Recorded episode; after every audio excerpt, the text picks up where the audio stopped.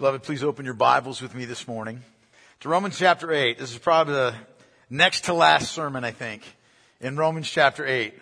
I think. Uh, not sure, but let's stand together. And um, I want us to go back to verse 28 and begin reading. And uh, we'll read ver- through verse 34, and then we'll pray and we'll dig into uh, this word this morning. Paul writes, And we know, we know, that for those who love God, all things work together for good, for those who are called according to his purpose. For those whom he foreknew, he also predestined to be conformed to the image of his son in order that he might be the firstborn among many brothers. And those whom he predestined, he also called. And those whom he called, he also justified. And those whom he justified, he also glorified. What sh- then shall we say to these things? If God is for us, who can be against us? He who did not spare his own son, but gave him up for us all, how will he not also with him graciously give us all things? Who shall bring any charge against God's elect? It is God who justifies. Who is to condemn? Christ Jesus is the one who died. More than that, who was raised, who is at the right hand of God, who indeed is interceding for us. Amen. Let's pray together. Father, I'm grateful to you this morning for your truth and for your word and for the way, God, that you have worked in the lives of everyone in this room that belongs to you in Christ. God, I'm grateful for your eternal decree. I'm grateful for your work, Lord God, in time, and I'm grateful for the way that that that that work, that eternal decree and that work in time wraps back around into eternity yet again. I'm grateful, Lord God, for the way that you have provided for us a great salvation. We who are great sinners needed a great salvation and you have done it. I'm grateful, Lord God, for the way that you have given to us your holy word by which you instruct us, by which you edify our souls, by which, Lord God, you renew our minds, by which, Father God, you, you, you know, make us to be born again by the work of the Holy Spirit. I am grateful to you for your word. And I'm grateful to you for the promise of your presence with us, that you never leave us and you never forsake us. I'm grateful, Lord Jesus, for the promise that you are with us until the end of the age. And so even now we know that as we worship, we are in your presence. We are in the midst of the Holy One who is walking to and fro amongst his lampstands. And so, Lord, as we come to this time in which we seek to hear your voice in your holy word. God, I pray that you would speak to us, Father, clearly and, and, and just in such a way as our hearts are engaged and, and, and gripped. Father God, I pray that as I stand here, Lord, to preach your word, that you would cause me and, and, I, and I've prayed this already, Lord, that I would have no reliance upon the gifts and the, the, the abilities of my flesh whatsoever. That my entire um, dependence would be upon your Holy Spirit, and that, Lord God, you would give me your Spirit in abundance, and that I would be nothing but an instrument in your hands to preach your holy word. I'm praying, Father God, that you would just move amongst everyone that is in this congregation. I am praying, Father God, that you would open up ears and open up eyes and, and make minds attentive and that Lord God, you would teach us and train us according to your holy word. I pray that we would see what a very serious moment this really is. We should never take it for granted. That Lord God, every time that that we gather together in worship and we study your holy word together and it goes forth according to your will and the power of your Holy Spirit. It is a, it is a time when, when the holy touches the earth. And God, I am praying that you would move with might in our midst please, Lord God, do what is pleasing in your sight in us. Do what is pleasing according to your purpose in us. Master me, have full control over every one of my faculties, and Lord God, be the great instructor that we each need you to be for us. Please be glorified. Please exalt Jesus in our midst. Please make much of you. Lord God, magnify the glorious triune God before us, I pray, in the preaching of your word. And I ask this all in the name of Christ our Lord. Amen. You know, I, the more that I am preaching through Romans 8, the more I realize what a rich chapter of scripture this really is. I mean, this is a treasure trove, isn't it? Of God's, of God's timeless truth. It is a fountainhead of divine blessing from the triune God for his people. And it's given to us. I, as I'm reading this, I'm realizing and studying, and I hope you are too, that it's given to us so that we might be established, so that we might be able to stand firm in this present evil age, right?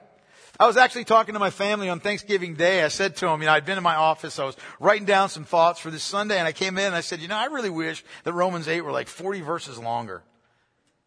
Because I love this so much. Like I, I don't want it to end. It's just so excellent. And in this particular section in which we are finding ourselves, right?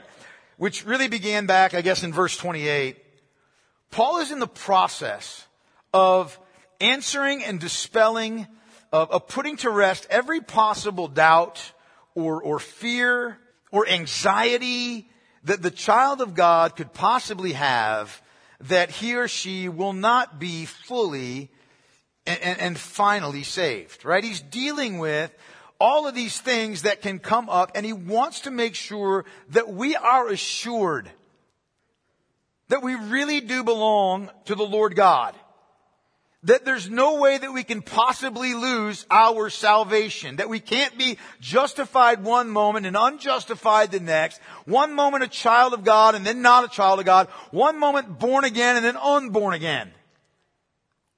He wants us to have stability. He wants us to be able to stand firm. He doesn't want us to be blown to and fro by every fear and every concern and every worry or by every wind of doctrine. He wants us to be able to stand firm. Like, God doesn't want a bunch of little neurotic Christians running around out there. You know what I mean? Continually wringing our hands, worried whether or not we might be or not be in Jesus. And so in that respect, this, this text that we're looking at really is a God-breathed apostolic masterpiece of divine truth and of sanctified logic. Right? Sanctified logic. In fact, what we see here is Paul saying, look, you gotta reason with me here. You gotta think about that. I want you to put your thinking caps on. That's the idea, right? Like, you know, you've heard when you were a kid, at least I, when I was a kid, we would have our teachers would say, now you need to put your thinking caps on now, right? And what that meant was, stop thinking like a kid where nothing makes sense and start thinking like somebody where you can rationally build upon one thought after another, right? Now, nowadays it's the opposite. Nowadays it's, it's put on your irrational cap so we can teach you and indoctrinate you in a bunch of stuff that's not really true. Right? But back in the day, it meant you need to think. And that's the idea here. I want you to think about this with me. This whole section, right, begins with this bold and unflinching statement by Paul. I mean, this is a really bold statement. When he says in verse 28, we know, we know that for those who love God, all things work together for good, for those who are called according to his purpose. And I want you to remember, he made this statement now to Roman Christians for whom persecution for their faith in Christ, the hardship and the trials of it, the, the ruptured relationships that result, the social stigmas, they were tangible and they were mounting, right? It was not a cheap thing to believe in and, and trust in the Lord Jesus Christ. And it's something that we are experiencing more and more, you know, in our own nation. And, and honestly, I thank God for that.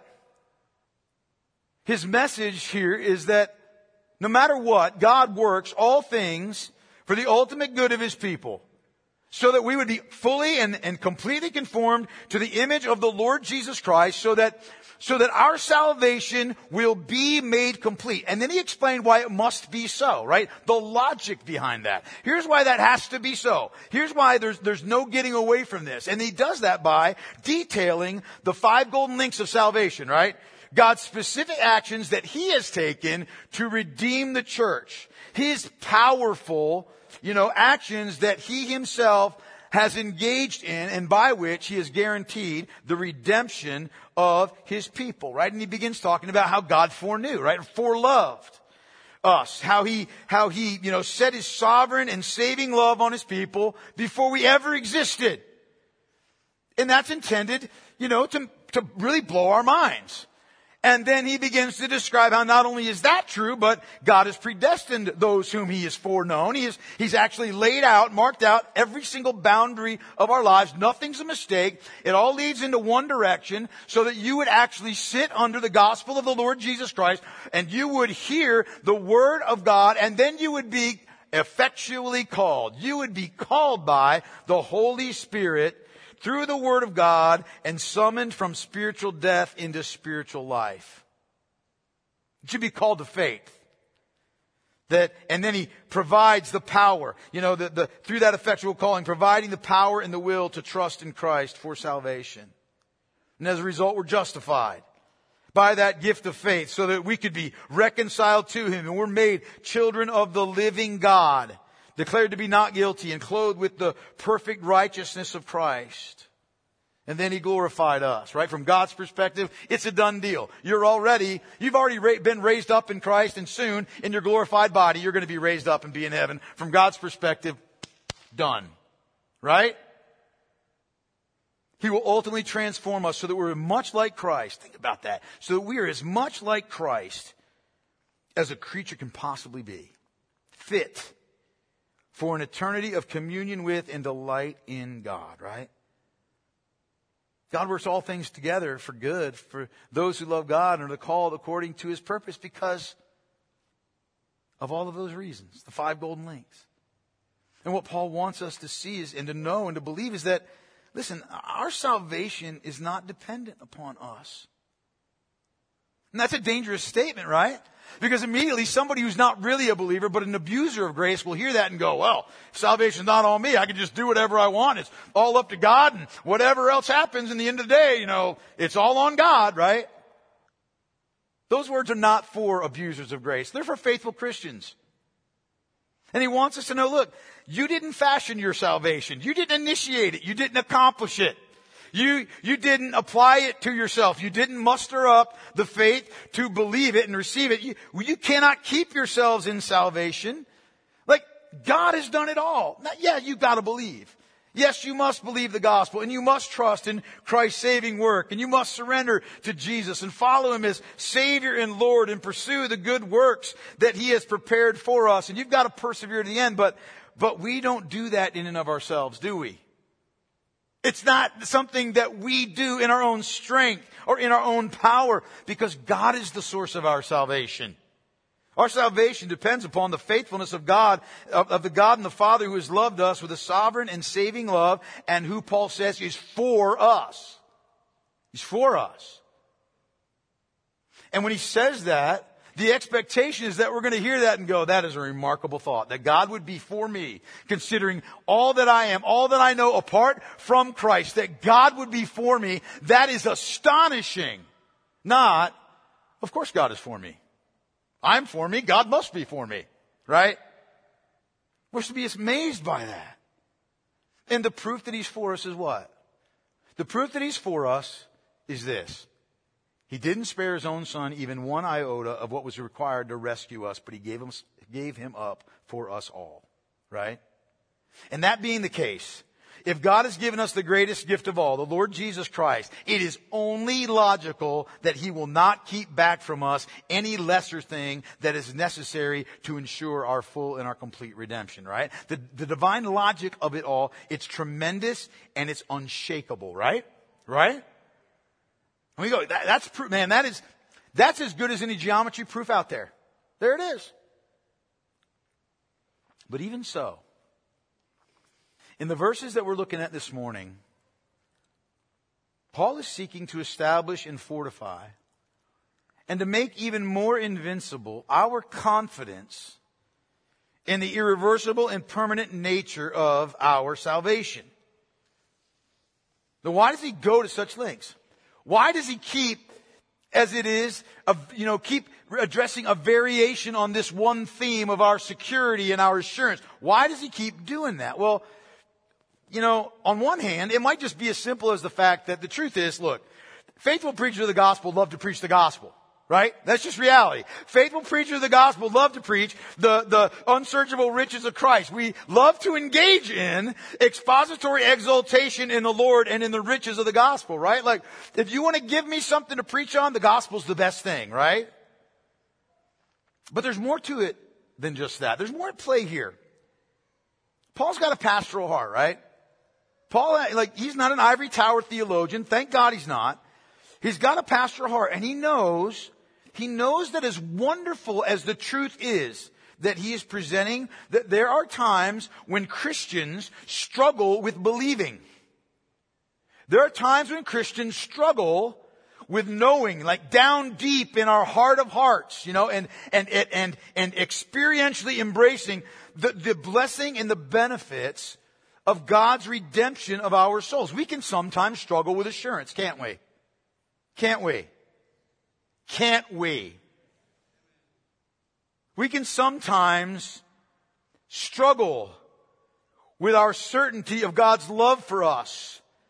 And especially in light of our continued striving with sin, in which we fail all too often. We can struggle with a peace of conscience. We can struggle with joy in the Holy Spirit. And so Paul knows that we need to hear the truth continually. And he knows that what we really need to dispel our doubts and to dispel our anxieties and our fears is solid doctrine and concrete theology. Not fluff. Emotional fluff. Or human philosophy. You know, or sweet nothings. Or human psychology or, you know, motivational preacher, just preach to me some motivational stuff that I can put on Twitter and, you know, give me something good. We need the truth. We need th- words of theological fact that lead to spiritual confidence and comfort. Words that are true of Christians alone. That's what he gives us here. We need bedrock truth that we can stand upon, confident and firm in our faith in the Lord Jesus Christ. And that's what we get here. Again, these words are for Christians alone, and, and they prove even more conclusively that God is for us. So how does Paul do it? He does it in the way that he loves to do it. He loves to ask questions and answer them, right? Every good teacher does that. Pose the question, okay, here's the answer, right? He does it again. Look what he does. He, he posts yet another urgent question. He asks this question, beginning of verse 33. Who shall bring any charge against God's elect. He's saying, I want you to think about this now. I want you guys to think about this. Who shall bring any charge against God's elect? Now, here's what we need to see. Paul is presuming and, and accurately so, that there are in fact those who will try to bring charges against the elect, right? Accusations or indictments against the elect so as to call into question and nullify our justification in Christ. In other words, he's saying, look, yeah, there are people, there are those that are gonna make charges against you. But does that ultimately overturn your salvation in Christ? Before we talk about those adversaries, I want to do something. I want you to, and get to Paul's answer. I want you to first consider with me the name that Paul uses here to describe Christians. He calls them God's elect. You see that? God's elect. And why does he do that? You know, that's a significant thing. Why does he do it? Because he wants to start a theological fight. No, no. Right? We don't believe in election. I mean, I've actually heard preachers that have said that. Like, we don't believe in election. Man, you better. You better. Why doesn't, though, he refer to Christians as believers or, or sons and daughters or even those who love God, right? Like we just talked about. Why doesn't he do that? Here's why. Here's why. Why that word elect? The reason is that Paul wants to emphasize yet again that it is God's essential action in your salvation that makes it to be guaranteed. He chooses to focus specifically and intentionally on, on the work of God, on what God has done, His sovereign choice of some to be the object of His saving love. He wants to remind these Roman Christians again, and I want to remind you that you didn't choose God. You didn't. God chose you. You didn't love God first. God loved you first. You believed in Christ, yes, but the root cause for why you did is because in eternity, God chose you for that gift of grace. That faith that you possess and by which you lay hold of Christ was not manufactured in the least bit by you. Are you hearing me? It was fashioned by God in you. It was fashioned by the Holy Spirit in you. In fact, if God had not acted, here's the reality about you and I. We would have continued down the road of sin and unbelief to our ultimate destruction and suffering in hell. But God has graciously and in love chosen you to belong to Him. In fact, Robert Haldane, I love it. He says this. He says, this reminds believers that their election is not to be ascribed to anything in themselves but it's to be traced solely to the grace and the mercy of God by whom they were chosen in Christ before the foundation of the world. So you see, what Paul is doing is he's calling us God's elect to emphasize God's sovereign choice of his people, just as the apostle Peter does when he calls Christians in 1 Peter chapter 2 9, chapter 2 and verse 9, a chosen race, a, a royal priesthood, a holy nation, a people for his own possession. For what purpose? So that we might proclaim, he says, the excellencies of him who called you out of darkness and into his marvelous light. So what are we to take from that? Well, look, God doesn't choose a people for himself and then discard those whom he has savingly chosen for salvation. He doesn't do that.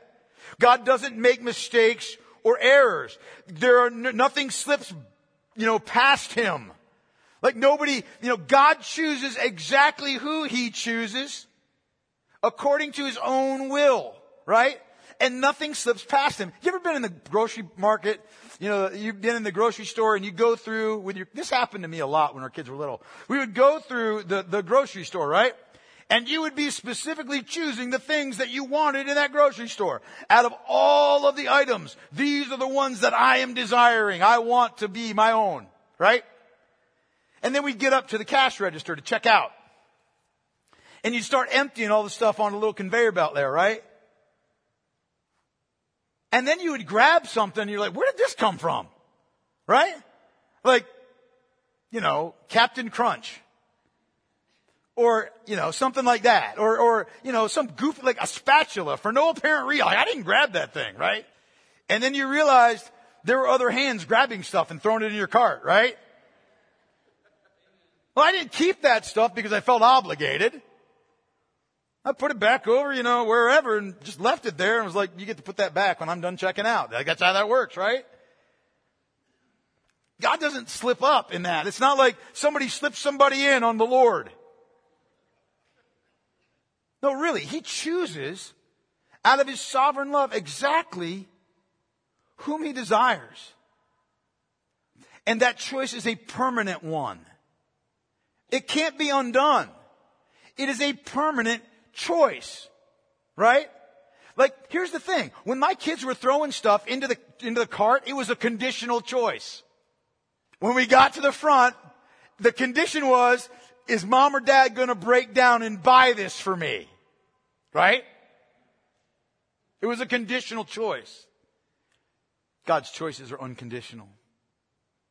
His election is unconditional. He chooses you because he chooses you, and it's permanent.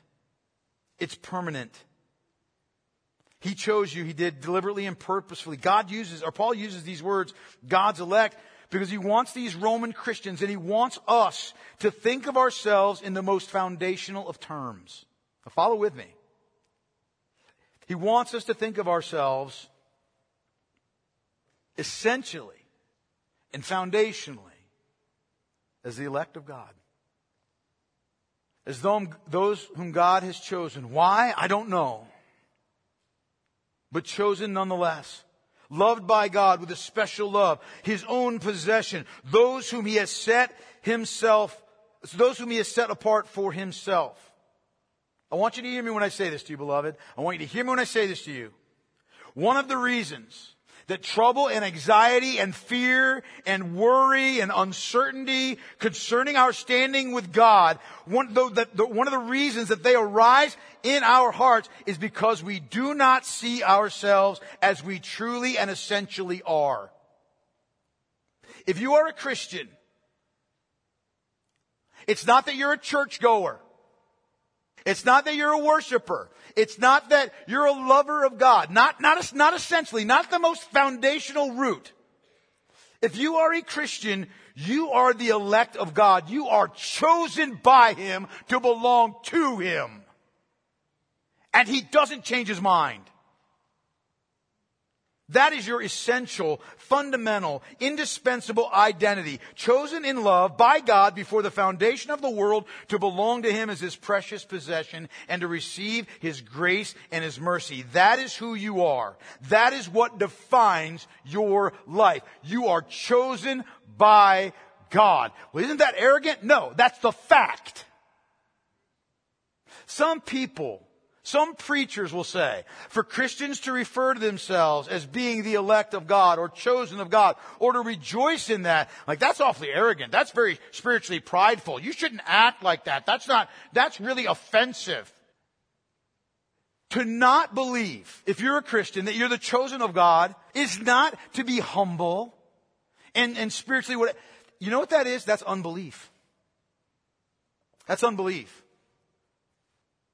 I'll speak more to that in a moment. It's unbelief. If this is who God says you are, who are you to say otherwise? Right? Well, I'd prefer, Lord, that you didn't use that term to refer to me. You know, that is God's chosen moniker, chosen descriptor of his people.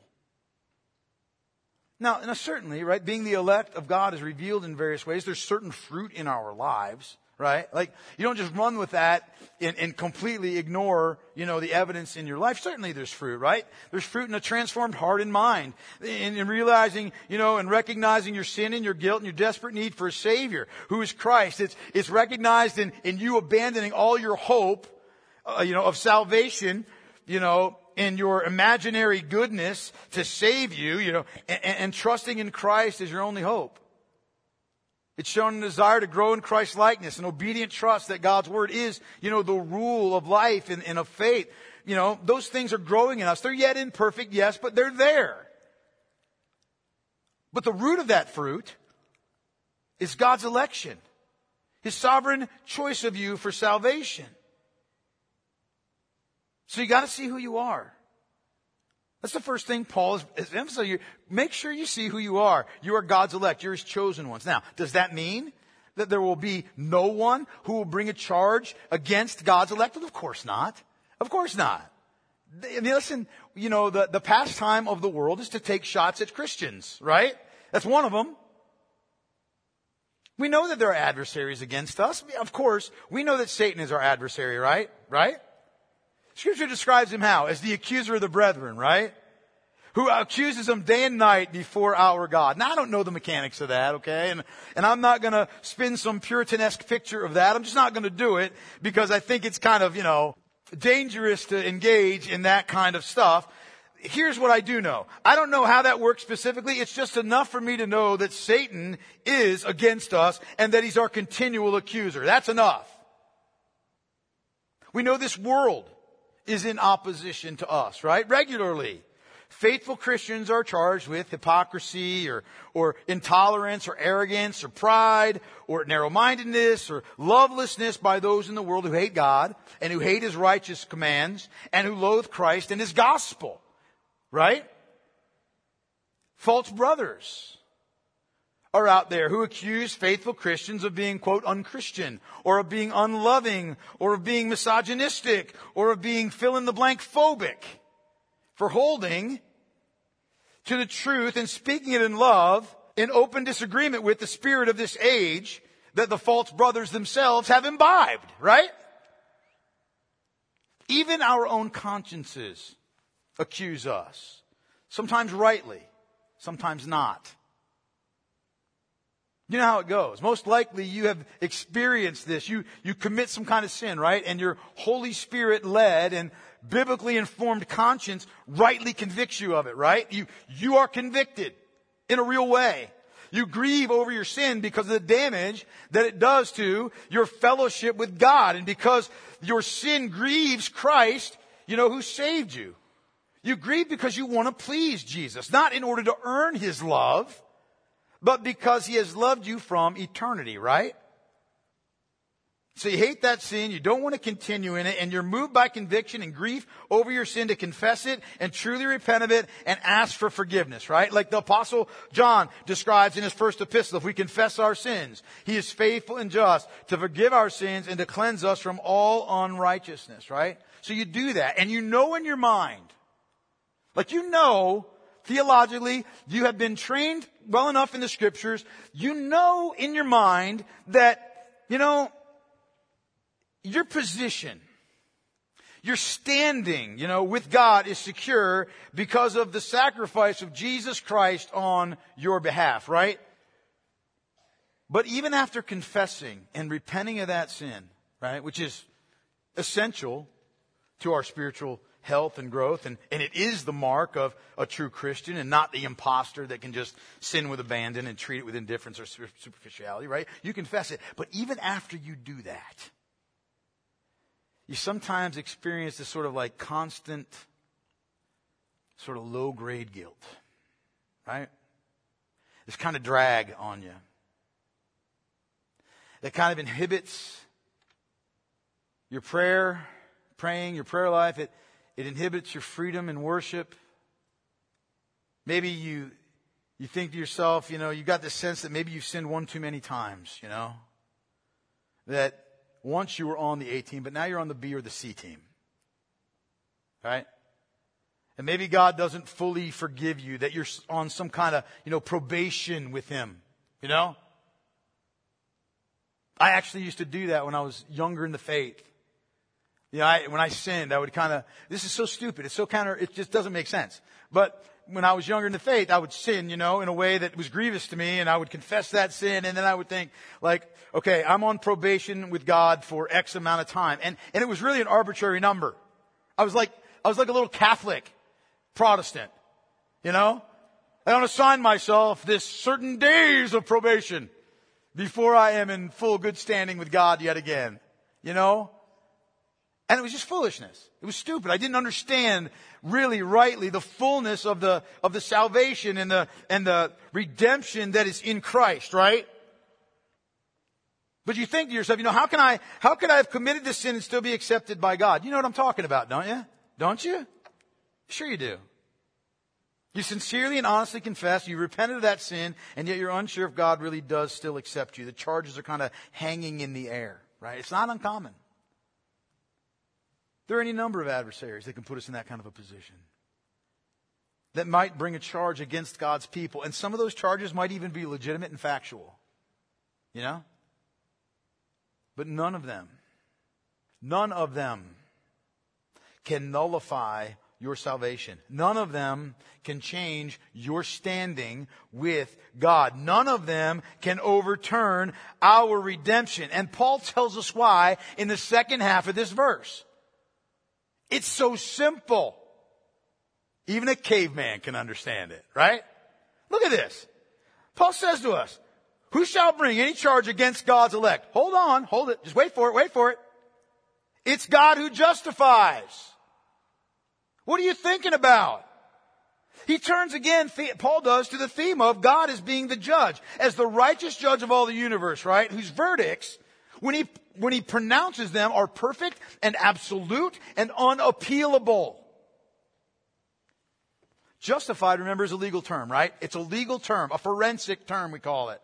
And God, the righteous judge, has declared his elect to be justified in Christ. And once God has made that declaration, there is no one that can overturn that verdict. Well, when does he make that declaration? He makes that declaration at the moment of your effectual calling when he, when he, you know, creates that faith in your heart by which you lay hold of the gospel of Jesus Christ and you are what? Justified. You're justified. Now you might be tempted to say, preacher, I know that. I've heard that. You preach that. Paul's been talking about that. I need something a little more. You gotta give me something more here. I need something more. Do you? Do you really? I don't think you do. If you understand this rightly. Let's just dive a little deeper for a moment into this concept of God as judge and justifier as elect. I want you to follow with me now, okay? Again, this is divine logic. Put on your thinking cap. We know that God is sovereign over every soul, right? Right? Right? Yeah, scripture teaches that very clearly. God is sovereign over every soul. He's the sovereign judge over every soul. But here's the thing. Not only is God the judge, unlike in our legal system, God is not only the judge, He's also the lawgiver. He's the lawmaker. He's the law declarer. He knows the law perfectly. He is the judge who has laid down and established the requirements of righteousness. It's His law.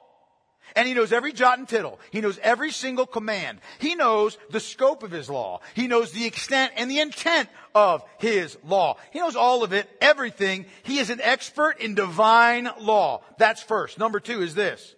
Not only is he an expert on divine law, he's an expert on human nature. He's an expert on fallen human nature.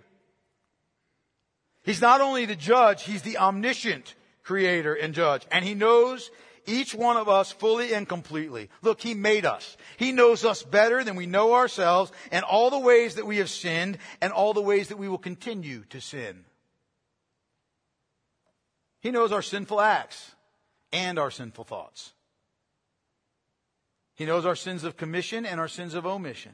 He knows our sins of the hands and the feet and of the mind and of the heart. He knows our outward sins. He knows our inward sins. He knows our presumptuous sins. He knows our besetting sins. He knows our spur of the moment sins. You know, the, the sins of opportunity. He knows all the sins that we would have committed if we'd been given the opportunity to commit it. He knows all. And He's known it from eternity. And he's never going to be surprised by anything. And still he set his love upon us as his elect and determined to save us. That's number two. But there's more. Not only is God the judge, he is also the only just judge who has, in his justice and holiness, devised the law upholding and justice honoring plan whereby he can justify, justly satisfy every legitimate charge against us, every single legitimate charge against us on the head of the Lord Jesus Christ while giving to us mercy and grace. He has conceived the judge in his covenant of grace a way that his perfect justice may be satisfied with regard to your sin by another in your place and give to you mercy and forgiveness. It's His plan. It's His plan. He's the one who sent his son into the world as a man, as our representative, to live the life of perfect righteousness before his eyes and respect to the law on our behalf. And then to pay the debt of our sin, past, present, and future, in full on the cross. I mean, understand this. When Jesus died for you on the cross, all of your sins were yet future. All of them. He paid the debt of our sin in full on the cross. He endured the full fury of the wrath of God in our place so that by faith in Christ we could be declared justified and the righteous requirements of the law would be fulfilled, right? We've talked about this. God treated Jesus as if he lived our wretched life and committed all our sins so that he could treat us as if we lived Christ's perfect life, justified by faith. And the salvation that has been wrought in Christ Look at, it doesn't overturn justice. It doesn't overturn the law. Beloved, it upholds the law. It upholds justice. I mean, remember what this really means. The full scope of justification. Martyn Lloyd-Jones says it so powerfully. I can't say it better. He says, to justify means more than to pardon. It means more than to forgive. It means that God makes a declaration, a judicial declaration, to the effect that He has not only forgiven us, but that He now regards us as just and righteous and holy, as if we had never sinned at all. God has justified us in a legal manner in a just manner. He's taken my sins and put them upon his son. He said that he would punish sin, and he has punished sin.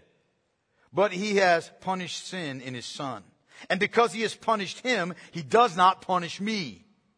Justification means that you are cleared and delivered and just in the sight of God as regards your past, present, and future. It is a once for all act. So all conceivable charges, all of them, that can be made against you are already answered in God's declaratory statement about his having justified us. Mean, he's right. And beloved, for this reason, justice that once declared us guilty, now being fully just satisfied in Christ, justice is now the guarantee of our salvation. Justice, that sounds weird. Usually salvation is by grace. Justice is the guarantee of our salvation. Justice, which once stood against us, is now our great friend who says that no charge can stick to us because Christ has answered them all. And for us to be charged with that for which Christ has paid would be unjust.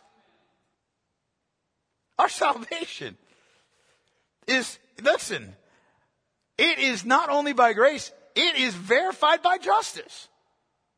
Our salvation is motivated by God's love and His mercy, but it's established upon, it is established upon His everlasting and His unchanging justice, right? We're not done though. I want you to think about this. Get this. God is not only judge, and not only is He omniscient and fully aware of all of our sins, and not only is He the architect of our salvation, but listen to me, He is the offended party.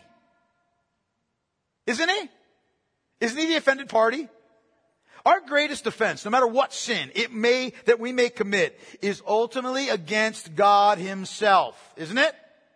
So think about that. The one against whom we have sinned and against whom we continue to sin is the very one who has declared us to be justified in Christ forever. Who has any standing to question God's judgment? Who does? Who has any question or is any standing to question God's determination here? Think about it. Look, Let's say somebody sins grievously against me, right? And you're my friend, and I have forgiven that person who has sinned grievously against me. There is no issue. We are completely reconciled to one another, and everything's good. But you're over there going, I am so angry at that person. I can't stand them. I hate the way they sinned against you. I hate them. I'm going to look at you and say, Are you mentally ill? No, really what standing do you have to be angry at that person for the sin they committed against me? Oh, well, when you put it that way, you know. When God says we are justified, the one against whom we have sinned, who has the right to step in and say, oh, not, not, not, step in and say, not so quick, Lord, not so quick. Now that person there, that sin they committed against you, like that wasn't just any average ordinary sin right there. That sin deserves, that sin's got legs. That sin deserves more judgment. More judgment than the eternal fury of the wrath of the living God that he poured upon his son? You mean more than that? Are you with me? One last thing. God's jurisdiction as judge, it's universal and it's ultimate, isn't it? Look, He's the supreme and final judge of the universe. And so if He declares you to be justified, you are eternally justified. Again, as I mentioned earlier, there's no going back between being justified and not justified and justified again, then being lost again. Listen, for you to be unjustified, once God has declared you to be justified, would require someone with a greater authority and a greater sovereignty and a greater moral right than God to make that declaration. And that being, quite frankly, does not exist. Doesn't exist. Moreover, he, we've got to see that any charges that are brought against us, really, I want you to think about this now. Any charges that are brought against us with the determination that somehow these charges can overturn our justification. Somehow we can lose it. Even if they're legitimate charges, I want you to think about this. Any charge brought against us are ultimately charges against God Himself and against his sovereign and electing love for us. It's charges against God's love. It's charges against his covenant of grace with us in Christ. It's charges against him as the sovereign God of the universe. Who can bring a charge against God? It's absurd. Know, there's a world of truth in this.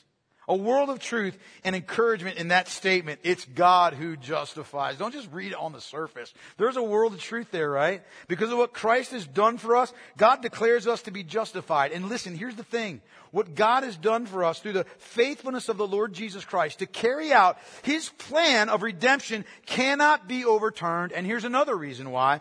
Because it would make Christ an insufficient and failed Savior it would mean Jesus was just as imperfect as any of us. And that's why Paul asks the next question and answers it as he does. Look at it. Paul says, Who is to condemn? Christ Jesus is the one who died. More than that, who is raised, who is at the right hand of God, who indeed is interceding for us. I want you to see what's going on here, right? Paul's excited. Paul is like on a Holy Spirit inspired and getting God breathed roll. Like he's excited, man. And so, to use a football term, he's just gonna take this thing to the house. Right? He's gonna take it all the way. Let's just go all the way now. Right? Charges. Okay, charges. But how about condemnation? He's just gonna take this thing all the way. Who's to condemn you? Who can possibly condemn you? Who or what has the power to do that? Who has the power to overturn the declaration that there is now, therefore, no condemnation for those who are in Christ Jesus? And the idea is, Paul has never met that guy because he doesn't exist either. Paul is saying in essence here, really, what he's getting at is this, is like, man, don't forget who Christ is. Don't forget who Jesus is. Don't forget who King Jesus is and, and what he has done. You need to remember what your Savior, what your Lord has done. You need to get your eyes off yourself. You need to get your eyes off your situation and you need to get your focus on him. And when you do that, all of your fears will evaporate. And he says, look, condemnation for you as a Christian, for you as one of God's elect, it's absolutely impossible. And it's, um, it's absolutely impossible. I'm going to give you four reasons why, right? Then I want you to notice that in these four reasons, this is what this is that we're looking at. This is a summary, a perfect summary of the Lord's mediatorial work, right? That's really what it is. It's, it's a perfect summary of everything that he has done and still continues to do for and because of us. Now I want you to realize something now. We're looking at this. I want you to think about this. Okay? I want you to realize that none of these things that Paul lists right here would have happened to Christ had they not happened to him for us or on account of us. These things would not have happened to him had they not happened to him for us or account, on account of what he has done for us.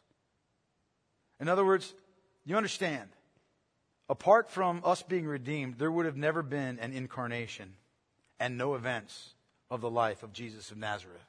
Right? You understand that? He, w- he would never have taken to himself human flesh. There would have been no earthly, quote, life story to tell about Jesus. There, there would have been no cross, no resurrection. There would have been no exaltation, no continued intercession. He would have remained in heaven. That's the point that Paul is making here. There was no other reason for, for the Son to take to himself human flesh and to do all that he did except for our justification that leads inexorably to our glorification. And if all that Christ has done for God's elect ultimately proved to be ineffective, And if even one of the elect, even just one of the elect, were to be fully and finally lost, all of it would have been worthless. All of it.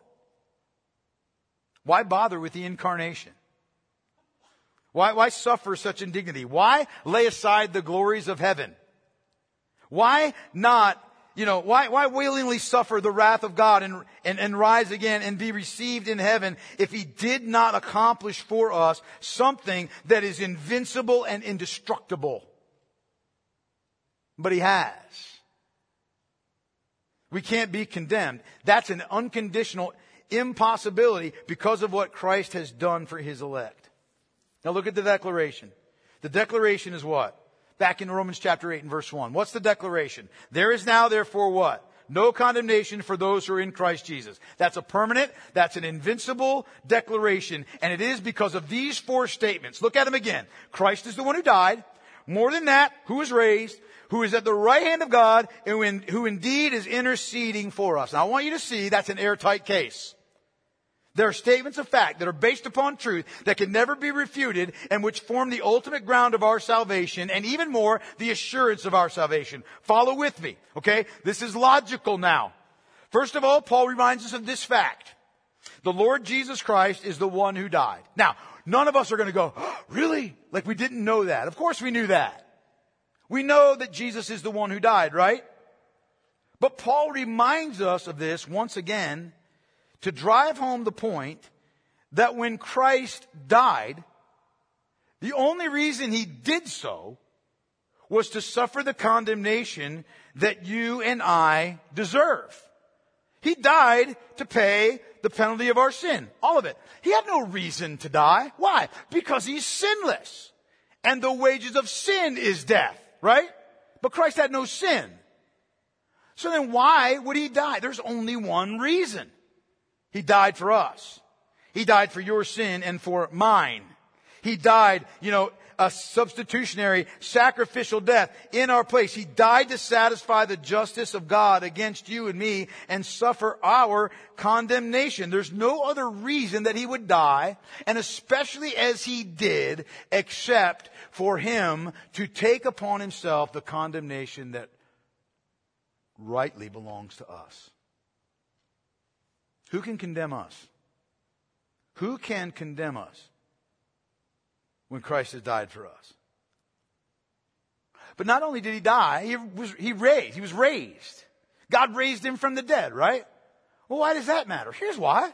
Because the resurrection from the dead, first of all, proves Christ's identity as the Son of God, right? It reveals him as the Son of God in power, right?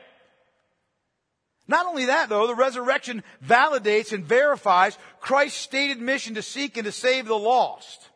It authenticates that God the Father was satisfied in his sacrificial offering of himself for the salvation of the elect. The resurrection matters. And the bodily resurrection specifically. Look, Paul staked everything on the resurrection, didn't he? Didn't he?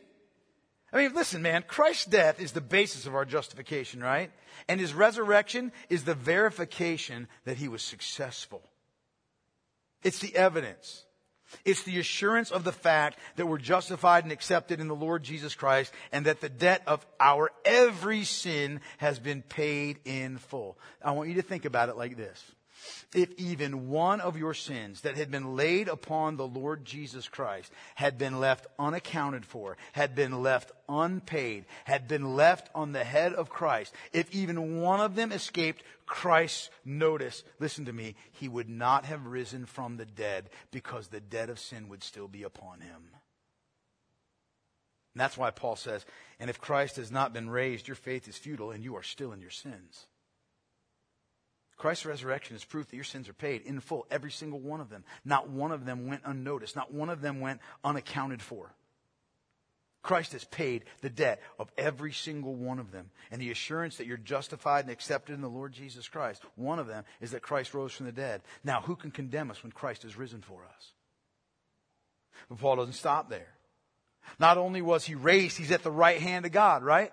The writer of Hebrews says, He is in, in Hebrews 1 verse 3, He is the radiance of the glory of God and the exact imprint of his nature and he upholds the universe by the word of his power. How can he do that? Here's why. Because after having made purification for sins, he sat down at the right hand of the majesty on high.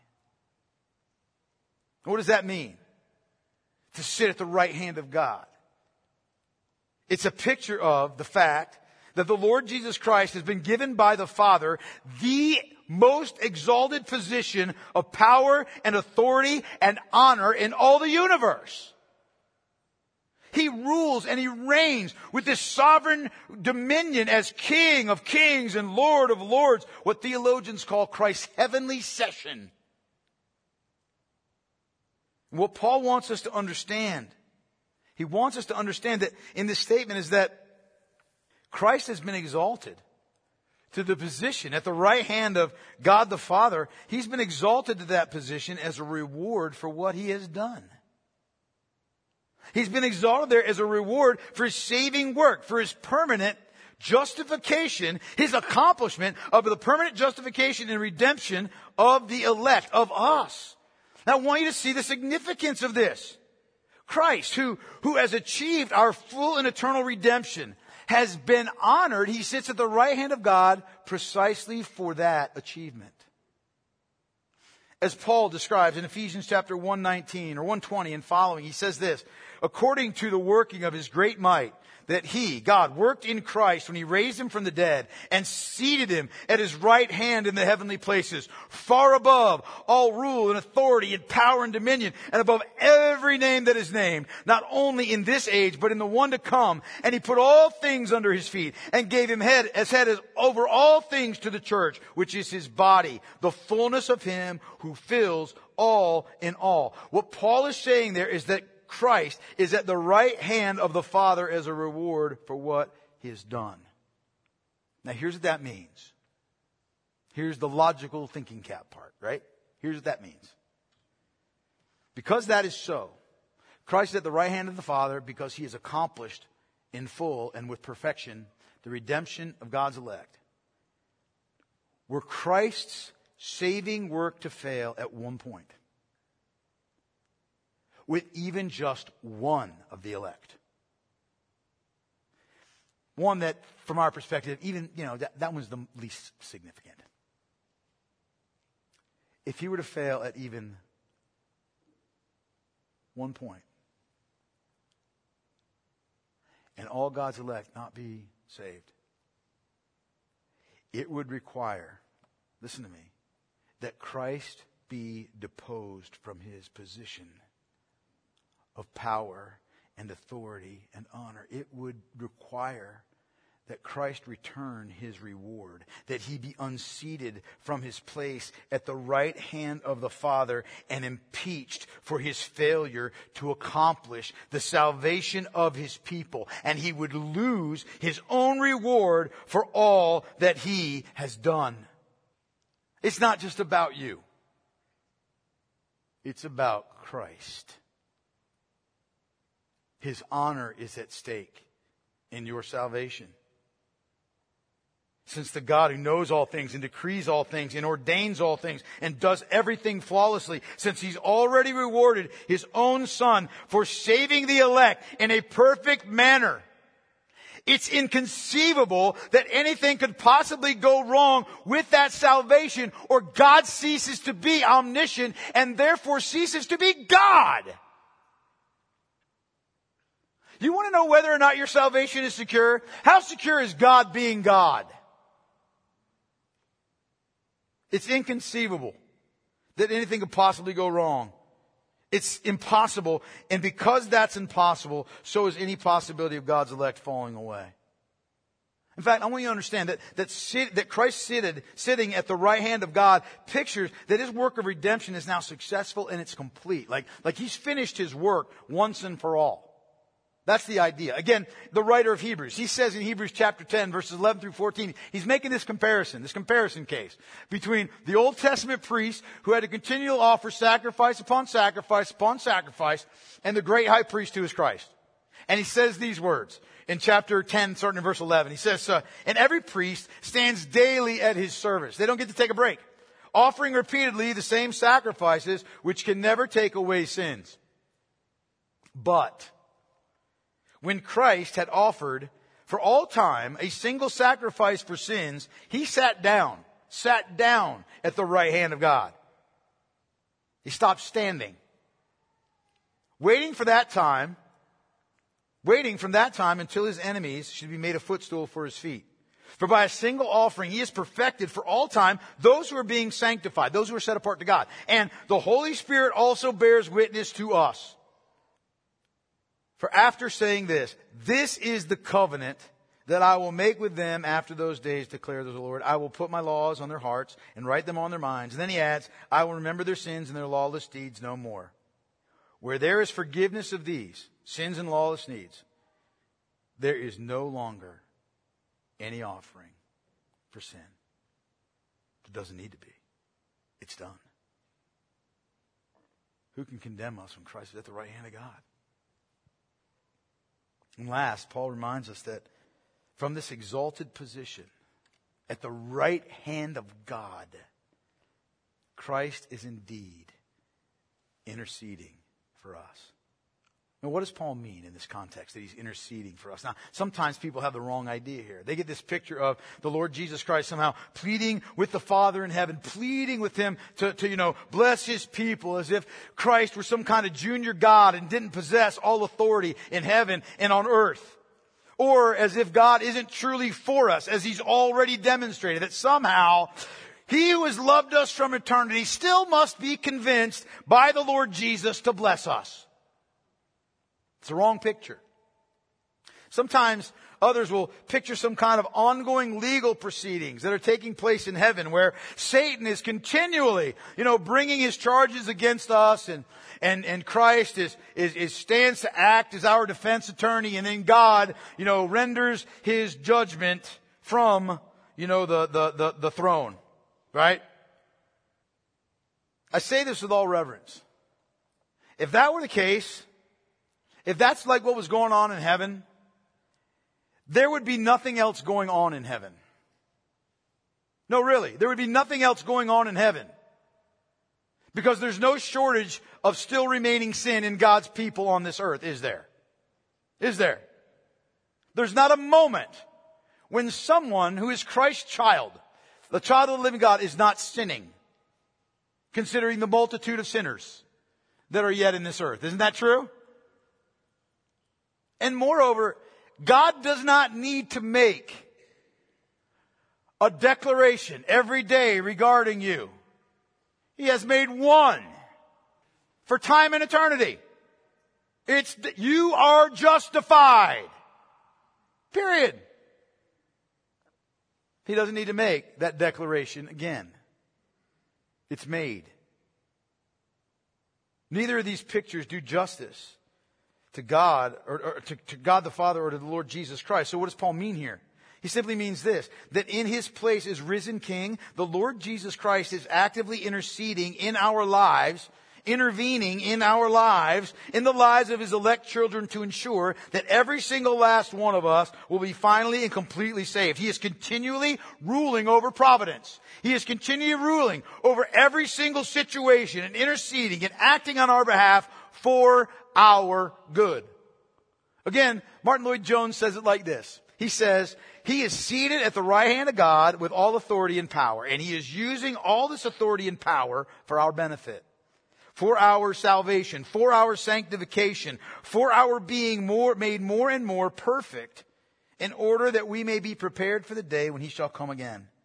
And this will continue until that appointed time, which is known only to the Father Himself and not even to the Son when God will send him back again into this world. He will come and will judge the world in righteousness. His enemies will be made his footstool and they will be finally destroyed. The devil and all his followers, evil, sin, hell, everything opposed to God will be cast into the lake of final destruction and he will usher in his great and glorious kingdom and we shall be in that kingdom forever and ever. So who can condemn us when Christ is interceding for us. Beloved, listen, Paul wants us to understand. God wants us to understand. He never would have inspired Paul to write this. He wants us to understand that God's purpose, He wants us to understand that God's purpose to eternally love and save and justify and bring His people to Himself cannot be overturned by any power, any authority, anywhere in His universe. He is the sovereign judge whose verdicts are unassailably entered into the eternal record. Nobody can bring a charge against his elect because it's God who justifies. And no one can condemn anyone for whom Christ has died and was raised on account of which God has seated Jesus at his right hand of authority, power, and honor. God's election of his children and his exaltation of his son are intimately intertwined and they cannot fail. There's absolutely no way that once we've been justified, we can fall into condemnation again. No way for our salvation to fail. And this truth is guaranteed by our exalted King's continued intercession in our lives. Should you be secure? Yeah. Should you be confident? Yes. Should you, you know, be absolutely certain if you're in Christ that your salvation is accomplished in simply awaiting the day in which it's fully revealed? You better believe it. Or you fail to understand the truth of the Word of God. So, what do you say to this? Well, listen, God wants us to have certainty and assurance regarding our salvation. And that's why understanding and knowing the truth is so important. See, if I were to stand up here, you know, on Sundays and give you some feel good stories and pump you up and, you know, send you out there, I'm going to tell you what. As soon as you met the first difficult thing, everything that I did here would totally vanish. And you know why? It's because it's worthless to just stand up here and like pump up you and oh yay you and be your cheerleader and everything. Let me tell you what, like, you know, here's cheerleaders, cheerleader preachers do nothing, do nothing to actually establish anybody in the faith. Because the focus is not Christ. The focus is you and making you feel good in making you, I'll tell you how you're going to feel good. Here's my goal to make you feel good. Preach the truth to you. You conform your life to the truth. You'll feel good. You'll feel good. When you struggle with fear, when you struggle with doubt and anxiety, when you struggle with uncertainty regarding your standing with God and His invincible love for you, listen to me. You don't go looking for an experience to make you feel better. You go to the truth. Go to the truth. You're the elect of God for whom Christ ha, you know, for whom Christ has done and is doing everything necessary to ensure and safeguard your irreversible and permanent salvation. And so therefore, you do not need to fear any charge or condemnation. Well, how do I know if I'm elect? Look, the evidence is there. Again, like I mentioned to you earlier, there is fruit. Uh, there's fruit that tells you that you're the elect of God. You've got a changed heart. You, you, you recognize your sin and your guilt, your desperate need for Christ, and you turn away from your sin and you turn to Jesus and you trust in Him for, with everything that you have as your only hope of salvation. You abandon any hope in yourself. You desire to grow in conformity to the Lord Jesus Christ. You have an obedient trust that God's Word is to be the rule of your life and of your faith. And even if you don't understand it, it's still the truth. That's imperfect, yes. And it's still growing, but that's the unfailing fruit of the root of election. If you're elect, you can't be condemned. You can't be. Well, suppose I sin.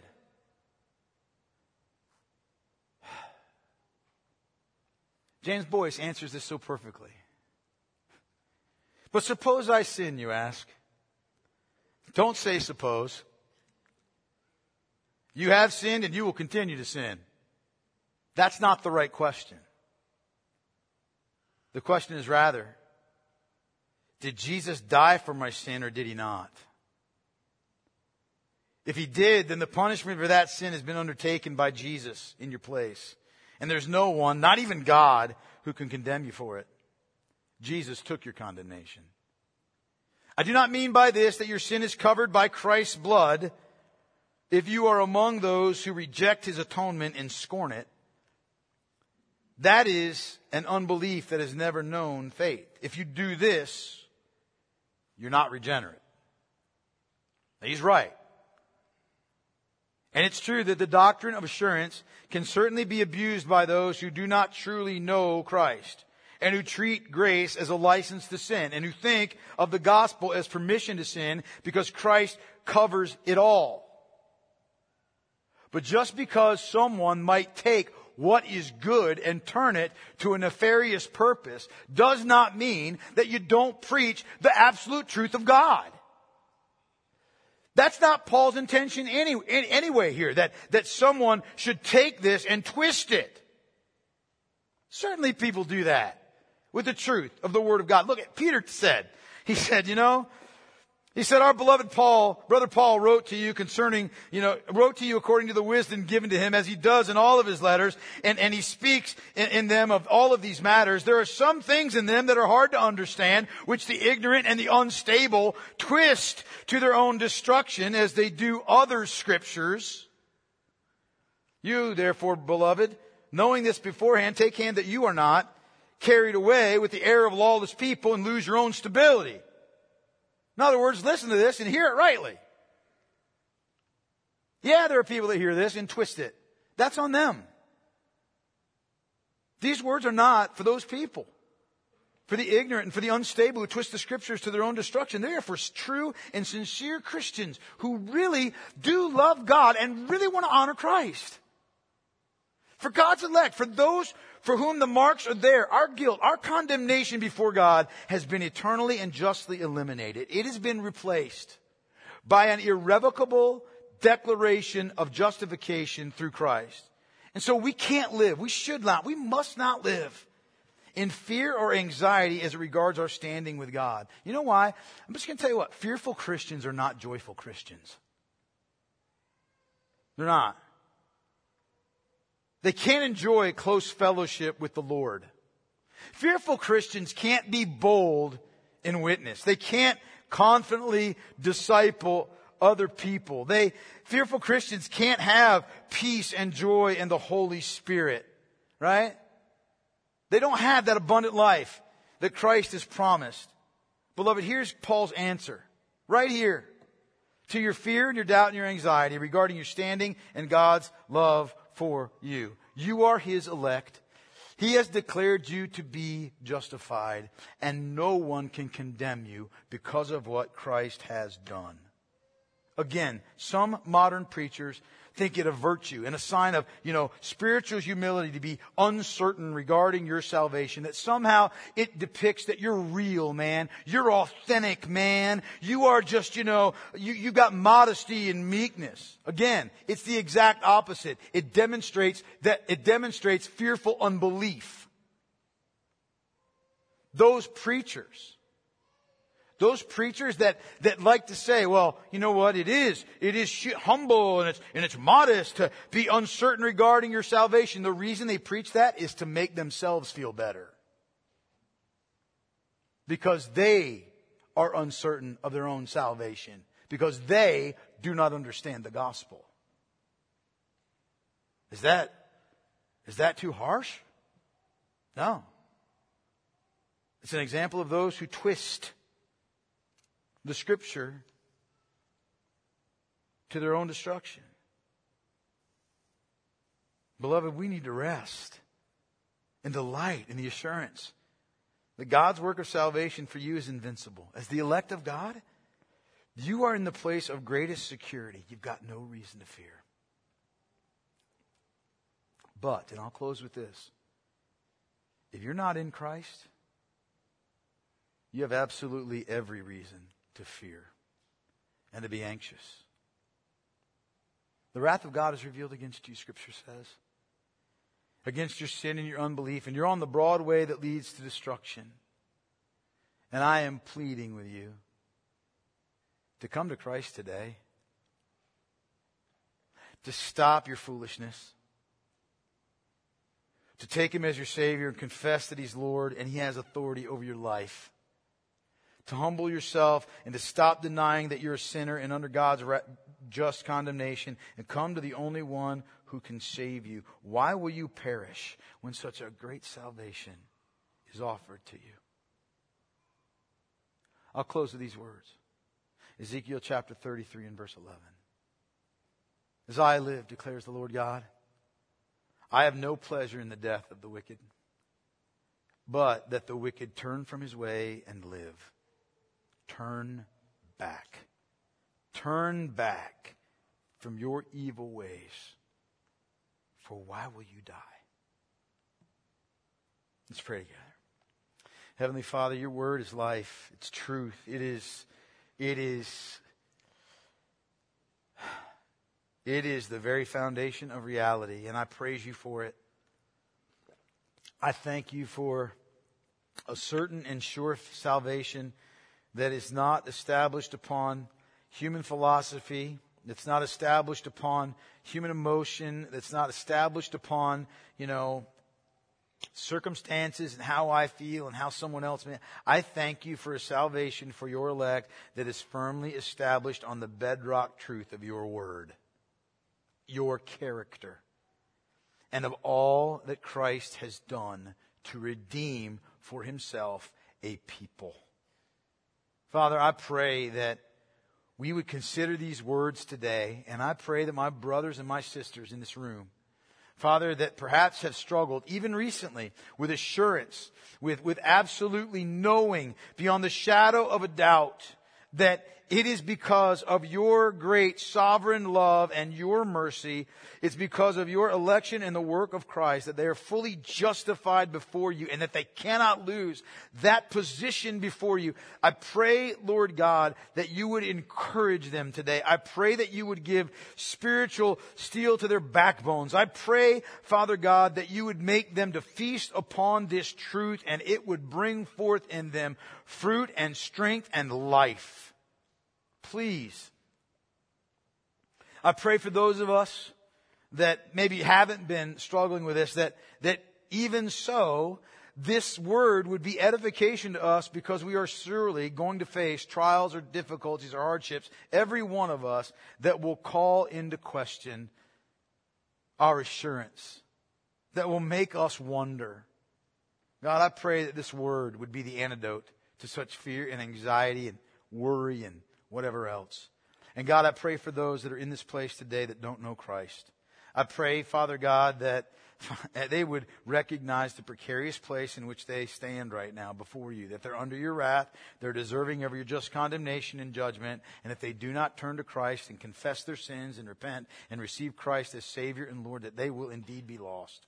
God, I pray that you would move to turn their hearts away from sin and turn them to you. I pray that you would Father, just apply your word powerfully and, and, and Father, transformationally during this time. It's the work that only you can do in the, you know, your Holy Spirit can accomplish in us. So please do it. And I pray this in Jesus' name. Amen.